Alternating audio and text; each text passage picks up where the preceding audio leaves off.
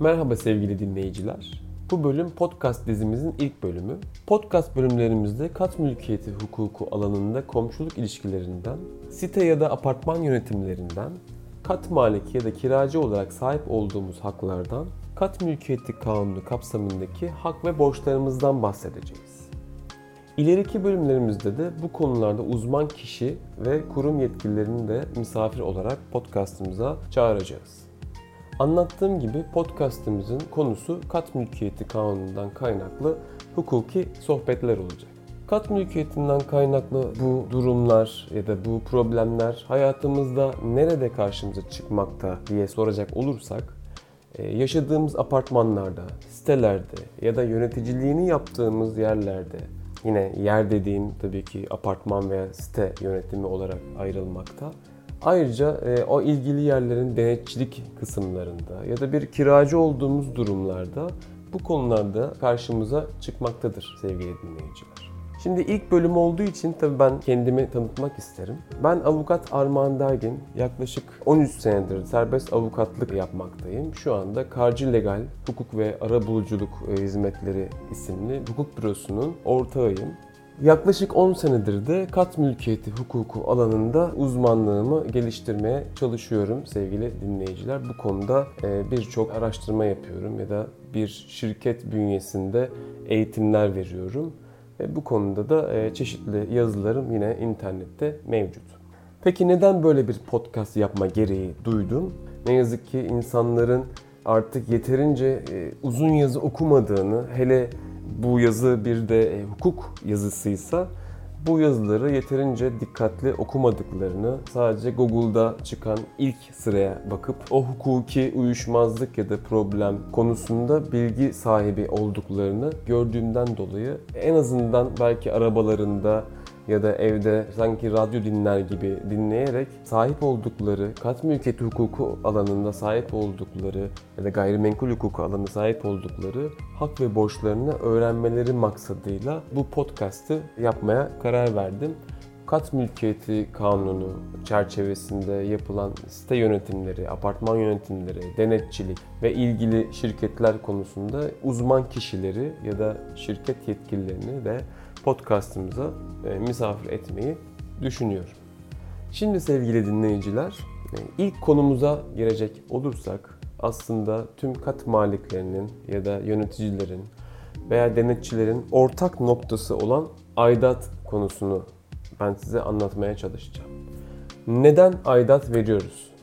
Aslında uygulamada genellikle aidat ya da demirbaş ödemesi ya da aidat, avans ödemesi şeklinde karşımıza çıkmakta olup aslında kat mülkiyeti kanunu madde 20 gereği genel giderler ya da ortak giderler şeklinde karşımıza çıkmaktadır bu aidat konusu.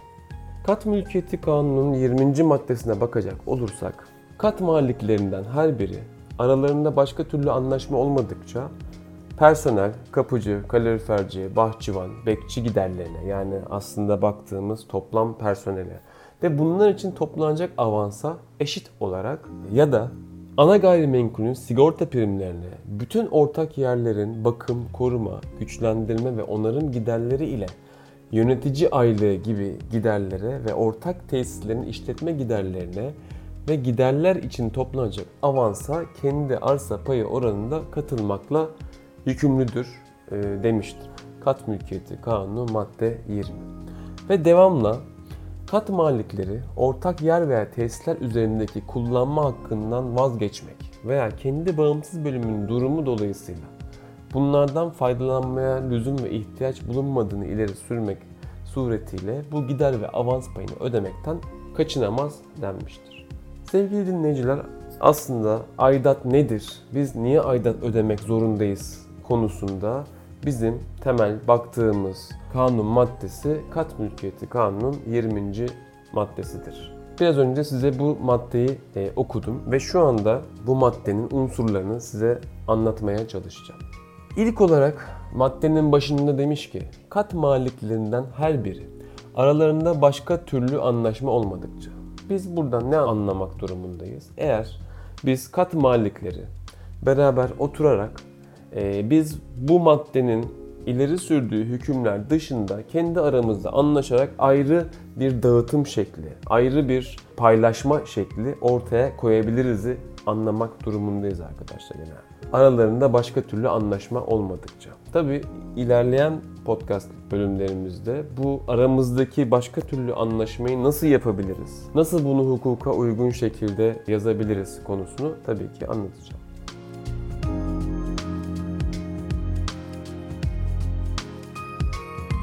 Kanun bize diyor ki eğer aramızda başka türlü bir anlaşma yok ise kat mülkiyeti kanunu madde 20'deki dağıtım şekliyle biz bu ortak giderleri, aidatları, demirbaşları dağıtmak durumundayız.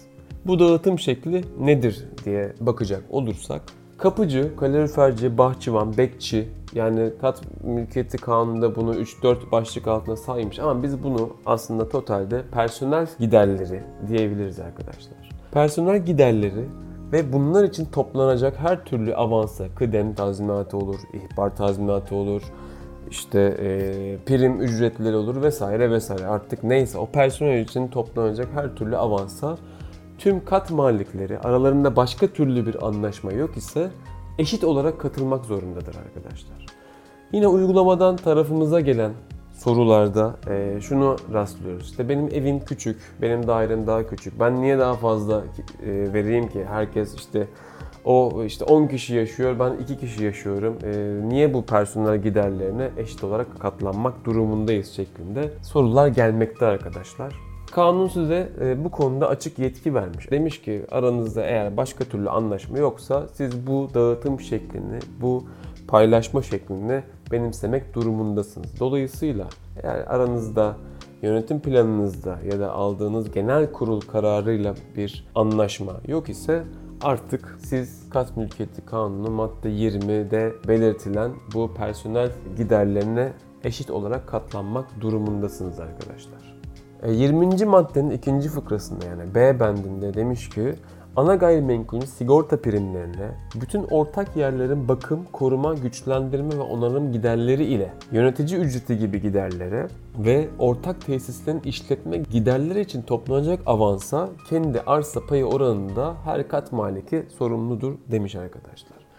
Yani baktığımızda personel avansı, personel gideri dışında kalan tüm giderlere her kat maliki arsa payı oranında katlanmakla yükümlüdür. Kanun bize burada bir genel çerçeve çizerek ortak yerlere ilişkin giderleri genel anlamıyla sayarak buna kat maliklerinin arsa payı oranında katlanmakla yükümlü olduğunu açıkça belirtmiştir arkadaşlar. Yine hatırlatmak gerekir ki tabii ki e, kat malikleri arasında başka türlü anlaşma olmadıkça eğer kendi aralarında başka türlü bir anlaşma var ise yani tepedeki kişi ya da çatıdaki kişi işte aidatın yarısına katılacak. İşte girişteki şu kadar kısmına katılacak. Ortada oturanlar işte aidatın işte bir buçuk katına katılacak şeklinde örnek veriyorum bunları. Başka türlü bir anlaşma yok ise da 20 B bendini uygulamakla yükümlüdürler. 20. maddenin C bendinde kat malikleri ortak yer veya tesisler üzerindeki kullanma hakkından vazgeçmek veya kendi bağımsız bölümün durumu dolayısıyla bunlardan faydalanmaya lüzum veya ihtiyaç bulunmadığını ileri sürmek suretiyle bu gider ve avans payını ödemekten kaçınamaz denmiştir arkadaşlar. Bunun aslında halk dilindeki anlatılışı şudur arkadaşlar. Ben giriş katında oturuyorum. Neden asansör denetimine ya da asansör bakımına para vereyim? Ya da ben giriş katında oturuyorum. Niye çatının tamiratına para vereyim? İşte ben e, tepede oturuyorum. Niye otoparkın ısı yalıtımına ya da işte ne bileyim su sızdırmazlığına e, para vereyim şeklinde bu sorun ve e, uyuşmazlıklar aslında gündelik hayatta bu şekilde ortaya çıkmaktadır arkadaşlar. Dediğim gibi tekrardan altını çiziyorum. Kat malikleri arasında bir anlaşma yok ise hiçbir kat maliki kullanma hakkından vazgeçerek ya da kendi bağımsız bölümün durumundan dolayı yani ben giriş katında oturuyorum, ben çatı katında oturuyorum şeklinde bahane ileri sürerek bunlardan faydalanmaya lüzum ve ihtiyaç bulunmadığını ileri sürmek suretiyle bu aidattan, bu gider veya avans payını ödemekten kaçınamaz. Konuyu toparlayacak olursak aslında baktığımızda hepimizin oturduğumuz e, bağımsız bölümlerde, evlerde e, ödediğimiz aidatın temel e, hukuki maddesini size anlatmaya çalıştım. Evet ilk bölüm olarak biraz kısa kalmış olabilir. Fakat gelecek bölümlerde bu anlattıklarımızı daha detaylandırarak belki işte dediğim gibi misafirler alarak ilgili konuları daha da detaylandırmaya, gündelik hayata ilişkin uygulamalarını anlatmaya çalışacağım. Eğer bu konuda bana e, herhangi bir sorunuz var ise armağan et yani armagan et karcilegal.com adresinden bana e-mail atarak ulaşabilirsiniz arkadaşlar. Ya da LinkedIn'den beni takip ederek Avukat Armağan Dergin diye arattığınızda beni takip ederek yine oradan da sorularınızı iletebilirsiniz. Bu kısa podcastımızı dinlediğiniz için hepinize teşekkür ediyorum. Umarım keyifli ve öğretici yayınlar olacaktır.